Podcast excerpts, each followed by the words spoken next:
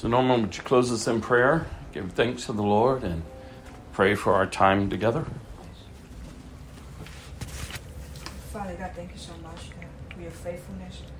Thank you for your love. Thank you for your mercy. Thank you for your grace, my Lord. Thank you for your Son, Jesus. Thank you for your great love for us, Father. Because of your love, Father, you sent your Son to set us free from sin and death, Father God. And we are so thankful, Father. And we thank you for the privilege that we can come together and worship you in the spirit and truth, Father God. Thank you for the privilege that we can come and and hear from you this morning, Father. I pray that we will not lose sight of what you're going to speak to us today, Father God. Help us not just to be hearers of the word, but that we will be doers, Father. Help us to just be still and know that you are God, that you are in control, that you are our healer, our provider, Lord Jesus. So we give you the glory and the honor, Father God. And speak to us this morning, Father God, Holy Spirit.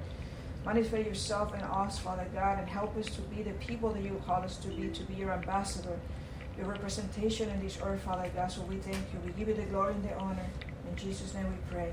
Amen.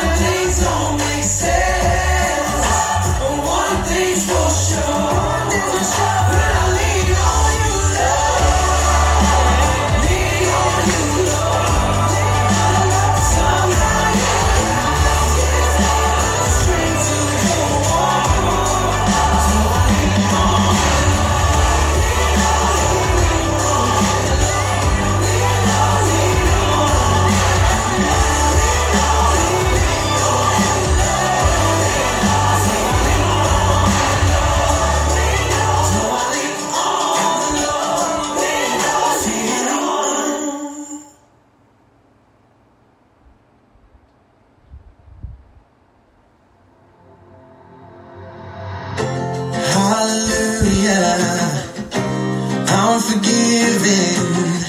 Praise God in heaven who reigns. Yeah. Hallelujah. Christ is risen. Now every heart.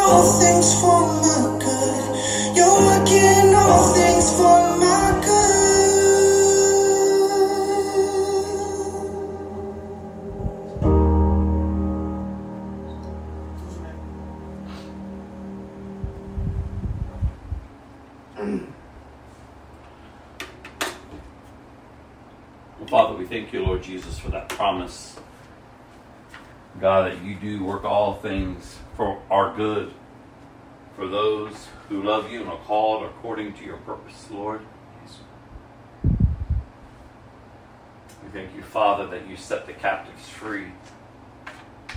Thank you, Father, that the freedom is only found in Christ, that, Lord Jesus, you are the way, the truth, and the life. And there's no other way to the Father except through you. We thank you, God, that you are pleased to reveal yourself to us through your Son, Jesus. Father, we thank you yet for another day to gather, Lord, to hear your word, Father. Pray, God, that we would be open to the leading of the Holy Spirit. That, God, we would not just hear, Father, what we would love to hear, but, God, that we would actually hear truth, your word. Your word is life, Father, and we thank you, God. So give us ears to hear and eyes to see and a heart to receive, God. May we hide your word in our heart, Father, knowing good and well, Father, that your word is a lamp unto our feet and a light unto our path. And so, Father, we come, Father, humbling ourselves before you, Lord. We ask, God, that we would not be distracted, Father, but that we would remain focused, Father, on you, that we would keep our eyes on Christ, and that ultimately, Father, our lives would bring glory and honor to you. In Jesus' name, amen. So, community. A group of people living in the same place are having a particular characteristic in common. It's also a feeling of fellowship with others as a result of sharing common attitudes, interests, and goals. Let's go to Colossians chapter 3 is where we're heading. Scriptures to help, I pray, to encourage us in community and the importance of community. Scriptures that we'll continue to kind of go through through the year. Um, but I do pray that we're taking them and meditating upon them.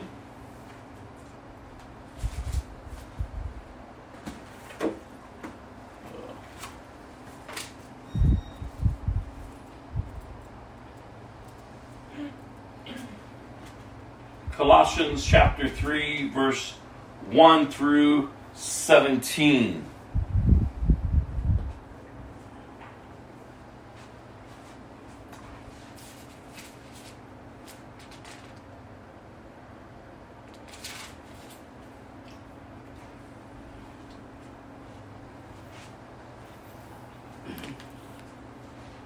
Since you have been raised to new life with Christ, set your sights on the realities of heaven, where Christ sits in the place of honor at God's right hand.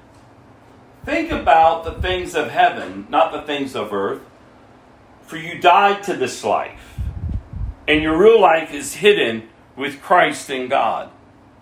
And when Christ, who is your life, is revealed to the whole world, you will share in all of his glory.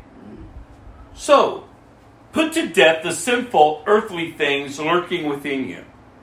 Have nothing to do with sexual morality, impurity, lust, and evil desires.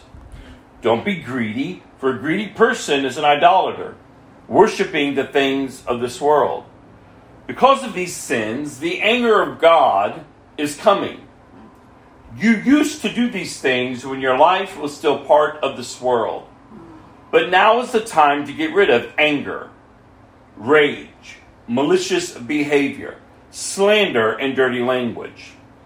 Don't lie to each other, for you have stripped off your old sinful nature and all its wicked deeds.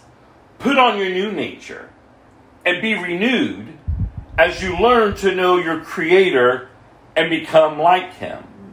In this new life, it doesn't matter if you are a Jew or a Gentile, circumcised or uncircumcised, barbaric, uncivilized, slave or free.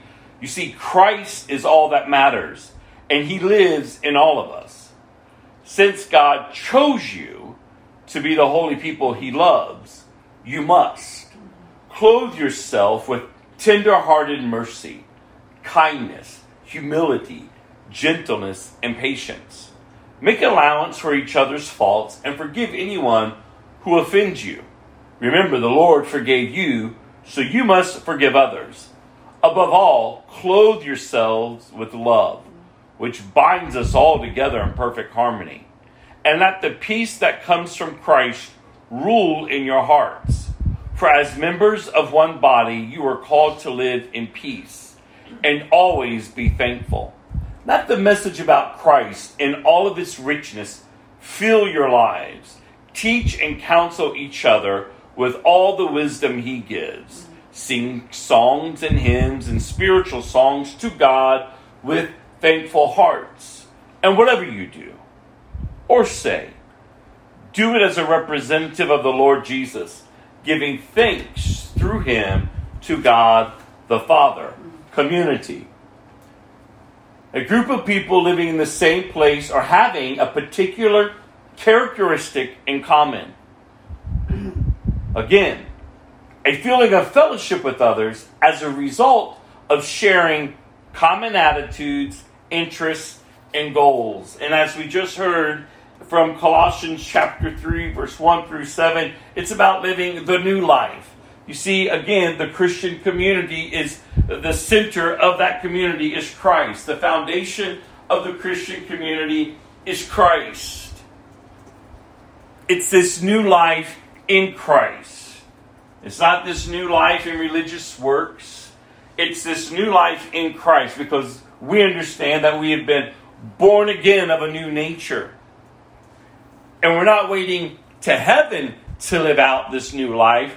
No, we're experiencing the new life here and now. Amen. Behind enemy lines. With everything against us, everything trying to devour us, everything being thrown out thrown at you left and right throughout your days to try to distort truth. Mm. But you see, greater is he that is in us than he that is in this world, and we already know that we are overcomers because Jesus overcame. He's triumphant. He's risen from the dead. He's defeated sin and death. So when the Bible tells us, put to death the sinful earthly things lurking within you, have nothing to do with sexual morality, impurity, lust, and evil desires. You see, these are common interests. This is who we are as a Christian community. We're no longer going the ways of the world, but now we're going the ways of Christ. Go to Galatians chapter 6.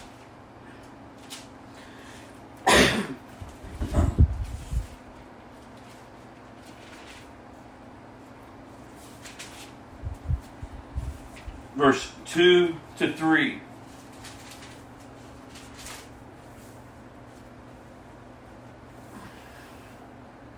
Share each other's burdens, and in this way obey the law of Christ. If you think you are too important to help someone, you are only fooling yourself. You're not that important. James 5.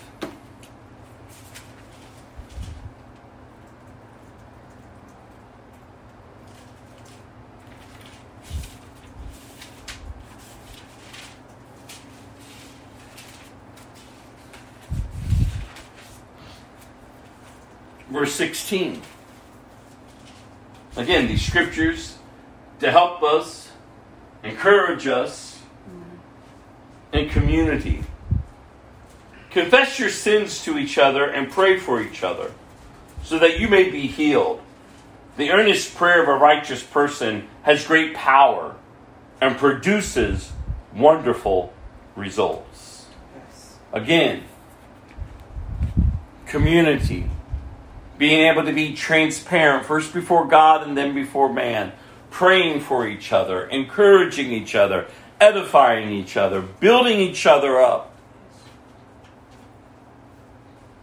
Proverbs 27.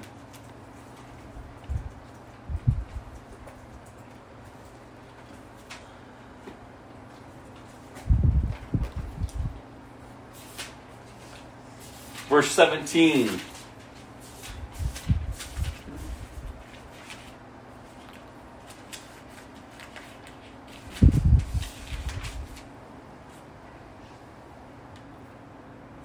As iron sharpens iron, so a friend sharpens a friend.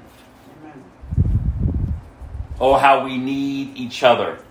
Christ is the head. We are the body. We are fitted together. We are to be functioning together. Again, using the gifts that the Holy Spirit has distributed among us to accomplish the Lord's will for us as a Christian community. The Heidelberg Catechism.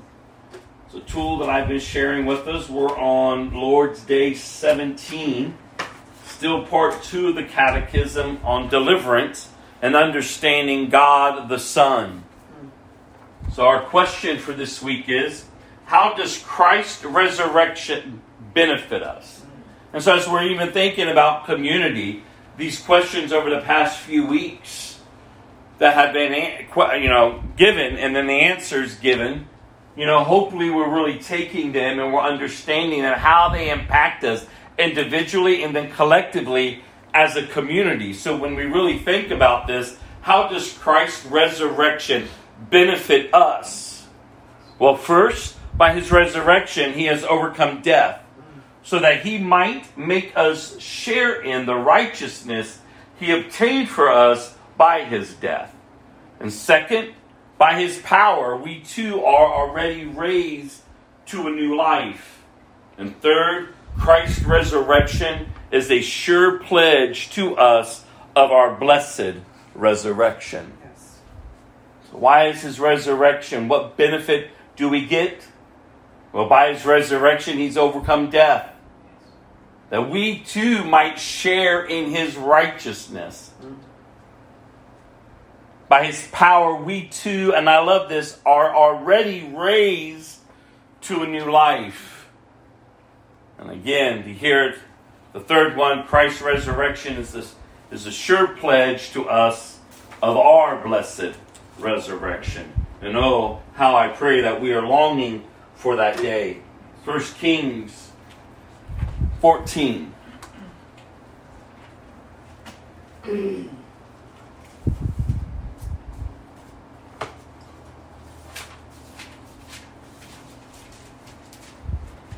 Oh, what a tangle web we weave when we live lives of deception. When we give ourselves over to our flesh, when we are led astray and we begin worshiping other idols, other deities, nothing good can come from it. It always leads us to, uh, to greater sin.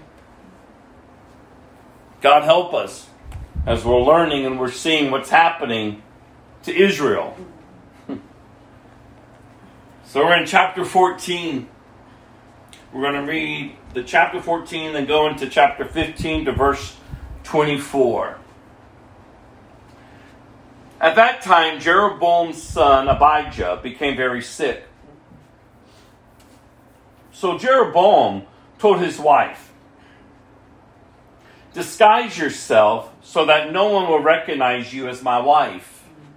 Then go to the prophet Ahijah at Shiloh. Take him a gift of ten loaves of bread, some cakes, and a jar of honey, and ask him what will happen to the boy. So Jeroboam's wife went to Ahijah's house at Shiloh. He was an old man now and could no longer see. But the Lord told Ahijah, Jeroboam's wife will come here, pretending to be someone else. She will ask you about her son, for he is very sick. Give her the answer I give you. So when, so when Ahijah heard her footsteps at the door, he called out, Come in, wife of Jeroboam. Why are you pretending to be someone else? Then he told her, I have bad news for you. Now, before we move on here, let's remember what the Lord told Jeroboam. He told him, Jeroboam, if you would follow me, I would create for you a lasting dynasty. And Jeroboam did not follow him. Jeroboam turned and went his ways. And now we're going to see the destruction of Jeroboam and everyone who belongs to Jeroboam. You see, there's nothing good from turning from God. There's nothing, and I've always and I've always said that to us that nothing good comes from the flesh. The flesh only knows how to die. You give it just a little, it's going to take a lot from you. Then he told her, I have bad news for you. Give your husband Jeroboam this message from the Lord, the God of Israel. I promoted you from the ranks of the common people and made you ruler over my people, Israel. I ripped the kingdom away from the family of David and gave it to you. But you have not been like my servant David, who obeyed my commandments and followed me with all of his heart and always did whatever I wanted. You have done more evil than all who lived before you. You have made other gods for yourself and have made me furious with your gold calves. And since you have turned your back on me, I will bring disaster on your dynasty and will destroy every one of your male descendants, slave and free alike, anywhere in Israel. I will burn up your royal dynasty as one burns up trash until it is all gone. The members of Jeroboam's family who die in the city will be eaten by dogs, and those who die in the field will be eaten by vultures. I, the Lord, have spoken. Then Ahijah said to Jeroboam's wife, Go on home, and when you enter the city, the child will die. All Israel will mourn for him and bury him. He is the only member of your family who will have a proper burial. For this child is the only good thing that the Lord, the God of Israel, sees in the entire family of Jeroboam. In addition, the Lord will raise up a king over Israel who will destroy the family of Jeroboam. This will happen today, even now. Then the Lord will shake Israel like a reed whipped out up, um, whipped about in a stream. He will uproot the people of Israel from this good land that he gave their ancestors and will scatter them beyond the Euphrates River. For they have angered the Lord with the Asherah poles they have set up for worship. He will abandon Israel because Jeroboam sinned and made Israel sin along with him. So Jeroboam's wife returned to Tirzah and the child died just as she walked through the door of her home. And all of Israel buried him and mourned for him, as the Lord had promised to the prophet Ahijah. The rest of the events in Jeroboam's reign, including all of his wars and how he ruled, are recorded in the book of the history of the kings of Israel. Jeroboam reigned in Israel 22 years.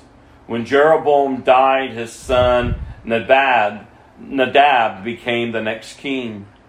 Meanwhile, Rehoboam, son of Solomon, was king in Judah. He was 41 years old when he became king, and he reigned 17 years in Jerusalem. The city of the Lord had chosen, the city the Lord had chosen from among all the tribes of Israel as a place to honor his name. Rehoboam's mother was Naamah, an Ammonite woman. During Rehoboam's reign, the people of Judah did what was evil in the Lord's sight, provoking his anger with their sin. For it was even worse than that of their ancestors. For they also built for themselves pagan shrines and set up sacred pillars of Asherah poles on every high hill and under every green tree. There were even male and female shrine prostitutes throughout the land. The people imitated the detestable practices of the pagan nations the Lord had driven from the land ahead of the Israelites. My, my, how quick they turned from their God. They want to act like a nation that he's not Lord of, that he's not God of, then he will treat them like a nation that does not belong to him. They had witnessed God.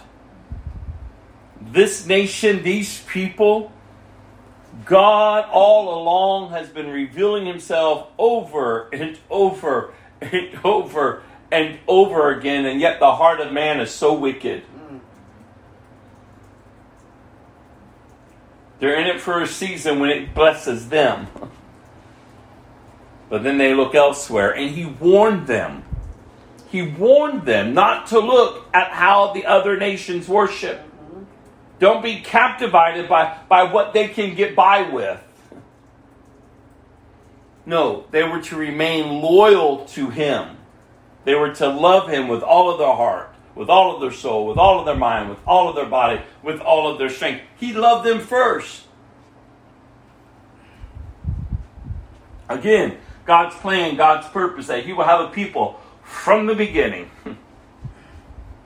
throughout all eternity, that will belong to Him. They will be His people, and He will be their God. And as it is then, so it is now, and so it will continue to be, will be. The anger of the Lord.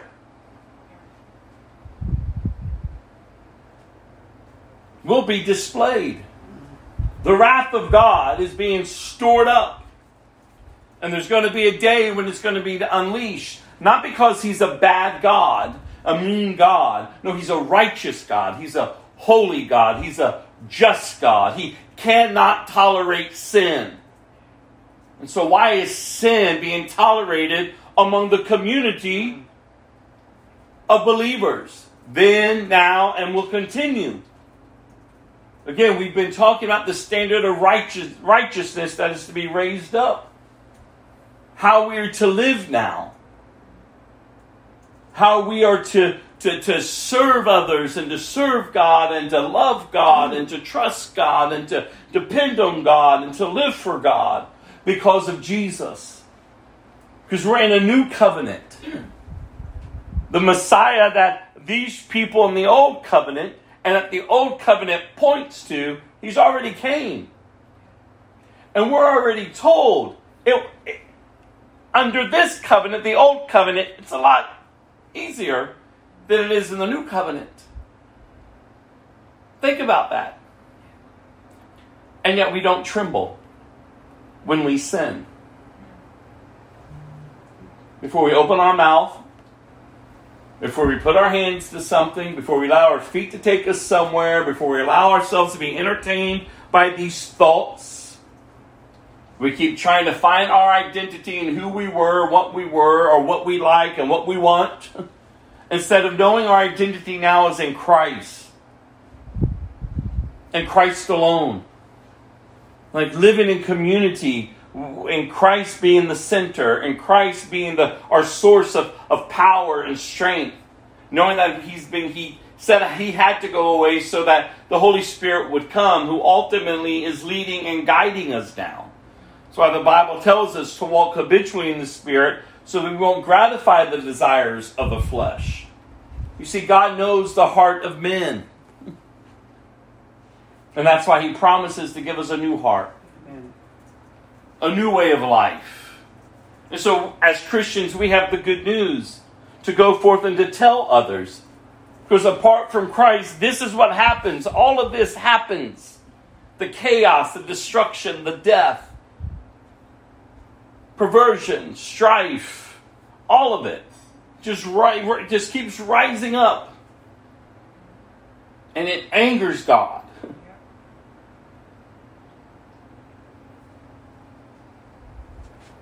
I mean, look again at verse 22. During Rehoboam's reign, the people of Judah did what was evil in the Lord's sight. You see, I keep telling us it's not God with the problem. It's the man, it's his creation. We're the problem. We want to be the creator. And that's not how it is, nor will, will it ever be.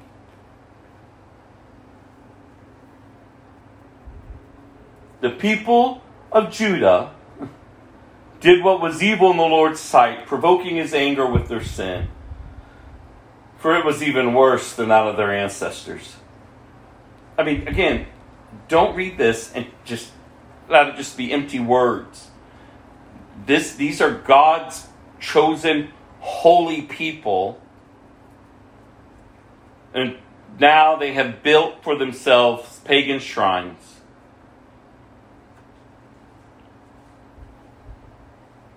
Male and female shrine prostitutes throughout the land. The people imitated the detestable practices of the pagan nations, for the Lord had driven from the land ahead of the Israelites. God's land. God's chosen land that He gave over to His people. Look what they've done with it. They've perverted it. They have raised up these idols. They have given over, given over to their sensuality. They have given over to every type of, of lust and every type of perversion and every type of worship.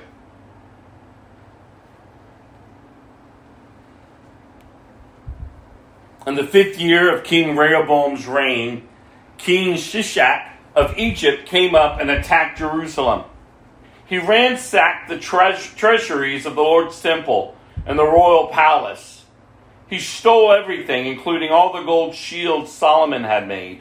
King Rehoboam later replaced them with bronze shields as substitutes, and he entrusted them to the care of the commanders of the guard who protected the entrance of the royal palace. Whenever the king went to the temple of the Lord, the guards would also take the shields and then return them to the guard room.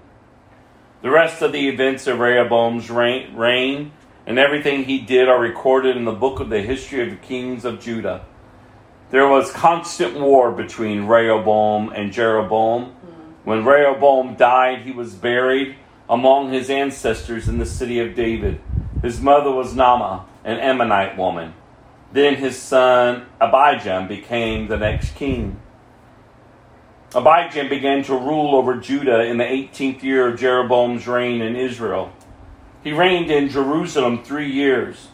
His mother was Maacah, the daughter of Absalom. He committed the same sins as his father before him. And he was not faithful to the Lord his God, as his ancestor David had been. But for the sake, for David's sake, the Lord has the Lord his God allowed his descendants to continue ruling, shining like a lamp, and he gave Abijam, Abijam's son, a son to rule after him in Jerusalem. For David had done what was pleasing in the Lord's sight, and had obeyed the Lord's commands throughout his life, except in the affair concerning Uriah the Hittite. Mm. And that's so beautiful. Again, again, when you're reading through this, just don't rush through it. Like, understand the, the, the Lord in His great mercy. Like, when I read that part of chapter 15 and just meditated upon that, how the mercy of the Lord is being displayed. And no matter how great the sin is ruling and reigning, no matter how much destruction is taking place or how rebellious the people are, God is still faithful. And He's faithful to His word. He could have wiped it all out.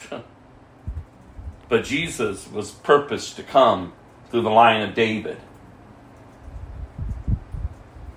And so God is gracious, God is compassionate, He's slow to anger, He's merciful.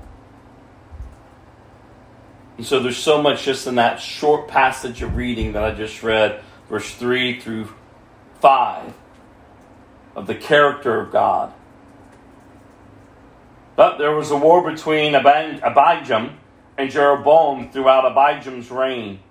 The rest of the events in Abijah's reign and everything he did are recorded in the book of the history of the kings of Judah. There was constant war between Abijam and Jeroboam. When, when Abijam died, he was buried in the city of David. Then his son Asa became the next king. And don't miss out what you're constantly hearing. And there was there there was constant war. There was constant war There was no peace. And then Asa shows up. Verse 9. We're going to read through verse 24. Asa began to rule over Judah in the 20th year of Jeroboam's reign in Israel. He reigned in Jerusalem 41 years. His grandmother was Maacah, the daughter of Absalom. Asa did what was pleasing in the Lord's sight, as his ancestor David had done. He banished the male and female shrine prostitutes from the land and got rid of all the idols his ancestors had made. He even dispo- deposed his grandmother Maacah from her position as queen mother because she had made an obscene Asherah pole. He cut down her obscene pole and burned it in the Kidron Valley. Although the pagan shrines were not removed, Asa's heart remained completely faithful to the Lord throughout his life. He brought into the temple of the Lord the silver and gold and various items that he and his father had dedicated. There was constant war between King Asa of Judah and King Baasha of Israel. King Baasha of Israel invaded Judah and fortified Ramah in order to prevent anyone from entering or leaving King Asa's territory in Judah. Asa responded by removing all the silver and gold that was left in the treasuries of the temple of the Lord and the royal palace. He sent in he sent it with some of his officials to Benhadad, son of Tabrimmon, son of Hezron, the king of Aram, who was ruling in Damascus, along with this message. Let there be a treaty between you and me like the one between your father and my father. See, I'm sending you a gift of silver and gold. Break your treaty with King Baasha of Israel, so that he will leave me alone. Benhadad, king of, agreed to King Asa's request and sent the commanders of his armies to attack the towns of Israel. They conquered the towns of Ijon, Dan, Abel Beth Maacah, and all of Kirith, and all the land of Naphtali. As soon as Baasha of Israel heard what was happening, he abandoned his project of fortifying Ramah and withdrew and withdrew to Tirzah. The king Asa, then King Asa sent an order throughout Judah, requiring that everyone, without exception, help to carry away the building stones and timbers that Baasha had been using to fortify Ramah. Asa used these materials to fortify the town of Geba and Benjamin and the town of Mizpah. The rest of the events of Asa's reign, the extent of his power, everything he did, and the names of the cities he built are recorded in the book of the history of the kings of Judah. In his old age, his feet became diseased when Asa died, he was buried with his ancestors in the city of David. Then Jehoshaphat, Asa's son, became the next king. And again, we're seeing all of this transpiring, just as we see it in our day. It just keeps getting wicked and more wicked and more wicked and more wicked. But God's plan is in place. Jesus is returning to gather his own, just as it was promised that he would come to deliver them. Now, the promise of him coming to gather them. Oh, it will be done. So, all the wicked and all the violence and all of the sin, all the destruction, everything that we're seeing, that's why, as a Christian community, we are not to be moved. We are rooted in Christ. We know who He is and who we are, at least we should. But then we're even told in the later days that there's going to be such a great falling away. People aren't even going to love to be in the presence of God. They're going to just go be about their business. And the love of God, and, and, and it's, it's not going to, to draw people because people are going to be so consumed with themselves. And God help us. God help us. But one thing that we can have confidence in is God, His Word. He's faithful. Jesus is returning. Let's go to Acts chapter 10.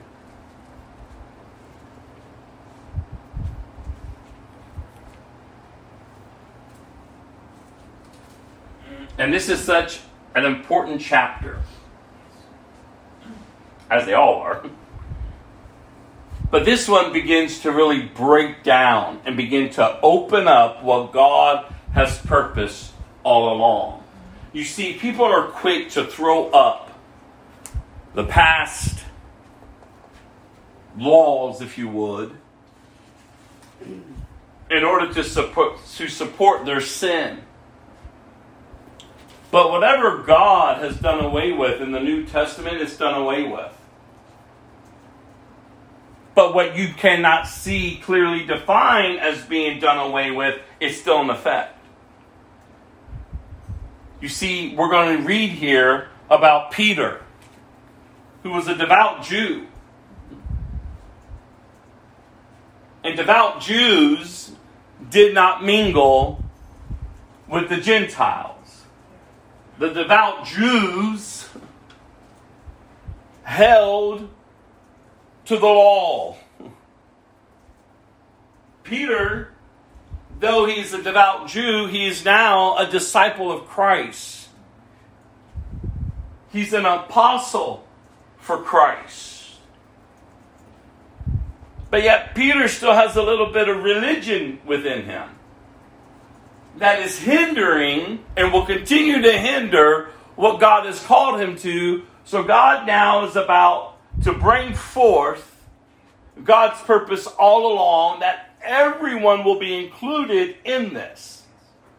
It is the plan of God that all nations come to Him, know Him, love Him, serve Him. And not one is above the other. So we're going to see in this chapter how God works to tear down what man tries to hold on to.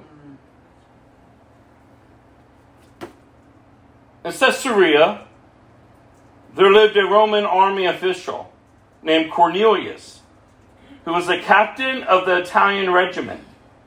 He was a devout, God fearing man. Don't forget, he was a Gentile, a Roman. as was everyone in his household. Very godly man. He gave generously to the poor and prayed regularly to God. One afternoon, about three o'clock, he had a vision in which he saw an angel of God coming toward him. Cornelius, the angel said. Cornelius stared at him in terror. What is it, sir? he asked the angel. And the angel replied, Your prayers and gifts to the poor have been received by God as an offering. Now send some of your men to Joppa and summon a man named Simon Peter. He is staying with Simon a tanner who lives near the seashore. As soon as the angel was gone, Cornelius called two of his household servants, a devout soldier, one of his personal attendants, he told them what had happened and sent them off to Joppa. The next day, as Cornelius' messengers were, tearing, were nearing the town, Peter went up on the flat roof to pray. It was about noon, and he was hungry. But while a meal was being prepared, he fell into a trance. He saw the sky open, something like a large sheet was let down by its four corners. And the sheets and the sheet were all sorts of animals, reptiles, and birds. Then a voice said to him, Get up, Peter, kill and eat them. Now understand, to a Jew, that goes against everything that he knows. And so, how does he respond? No, Lord, Peter declared. I have never eaten anything that our Jewish laws have declared impure and unclean. But the voice spoke again Do not call something unclean if God has made it clean. God help us. The same vision was repeated three times.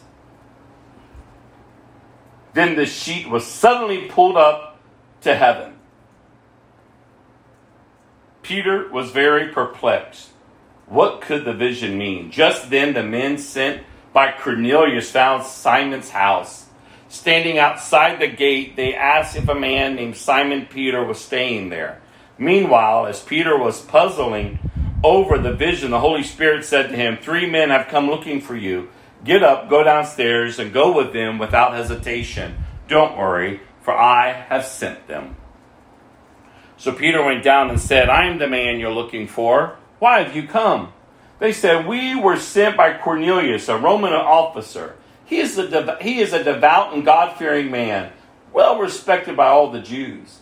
A holy angel instructed him to summon you to his house so that you may so that he may hear your message. So Peter invited the men to stay for the night. The next day he went with them, accompanied by some of the brothers from Joppa. The discriminating walls are coming down. Peter now is heading out to speak to a Gentile, to a Roman. Everything that Peter knew, knew is being turned upside down in order for God to fulfill his will through Peter and ultimately God's will in the earth. There are some laws from Leviticus that have been done away with. And so when you hear people screaming them at you, when you bring up about being sexually pure and maintaining sexual, you know, purity, sexual, that never has changed. It is to be how God designed it. You see nothing in Scripture, in the New Testament, that gives you the right to give yourself over sexually to however you want. But here we see that all the laws of the food restrictions have been lifted have been lifted. And yet, people today will begin to take some of these laws that were from back then and begin to hold on to them to today as if that somehow makes them holy or right. In reality, it doesn't. And if they base their lives on those laws, then they have a, then they're going to have problems really following Christ. Because Christ ultimately came to fulfill the law and to lead us as God's people on this earth to accomplish God's will and God's plan. And that's why I love this portion of Scripture because Peter, of all people, God reveals this to. And God is tearing down the walls that keep people out from his presence. Go to Psalm 133.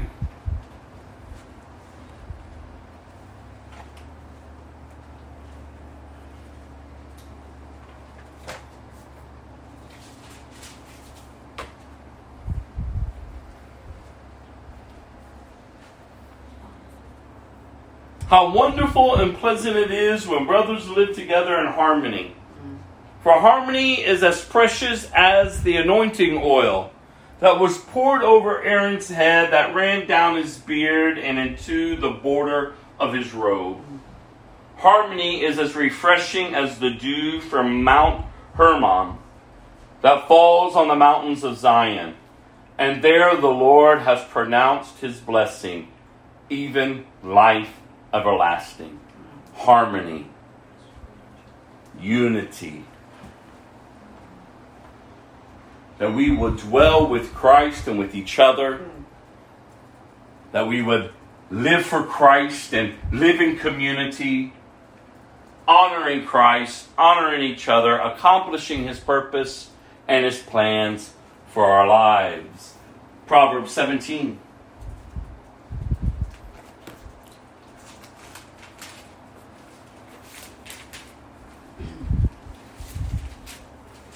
Verses 7 through 8. Two nuggets of wisdom for you. Eloquent words are not fitting for a fool, even less are lies fitting for a ruler. A bribe is like a lucky charm. Whoever gives one will prosper. And so, verse 8 is interesting. So, I wanted to read a commentary that I found on it. Because here we heard about a bribe in a way that is rewarding. And so some proverbs are statements of fact. Not all are endorsements. Remember, this is King Solomon. He's writing these out to his sons. So some of them are statement of fact, but not all of them are endorsements on doing. Another statement in this passage connects bribery to sin, Proverbs 17, verse 23. Other scriptures do the same, Ecclesiastes 7, verse 7, Isaiah 5, 22 to 23, and Proverbs 29, verse 4. Here, Solomon points out that bribes can be effective, so much so that those who offer bribes can come to trust them too much. Bribery was Bribery has always been a common temptation for those in power. Scriptures from Exodus to the minor prophets condemn it. Exodus 23, verse 8 commands Israel You shall take no bribe, for a bribe blinds the clear sighted and subverts the cause of those who are in the night. Isaiah 123 reveals how common bribes were in that time. Everyone loves a bribe and runs after gifts. They do not do justice to the fatherless and the widows. Cause does not come to them. The prophet Amos spoke the Lord's words to Israel that included the condemnation of bribes. He declared, For I, the Lord, know how many are your transgressions and how great are your sins. You who afflict the righteous, who take a bribe and turn aside the needy in the gate. So, yet, though, we hear in verse 8, I want us to understand that's just a statement of fact. It's not an endorsement, because ultimately you see through scriptures that bribery is actually a sin. I want to close this with this song, and then I'll close this in prayer.